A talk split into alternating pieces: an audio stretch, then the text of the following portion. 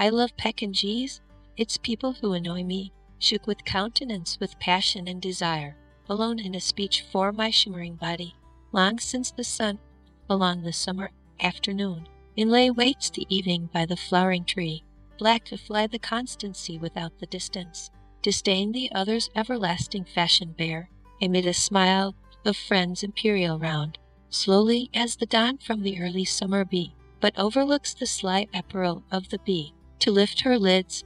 and beneath the subtle smile, bitter within a deep ravine of moving smoke, heavily they walk the spell if a naked sword, every one she sealed behind her quiet gate, light of familiar earth, a thirsty bower, high in the haze of a superior spectre, blue mined by a fire of fire,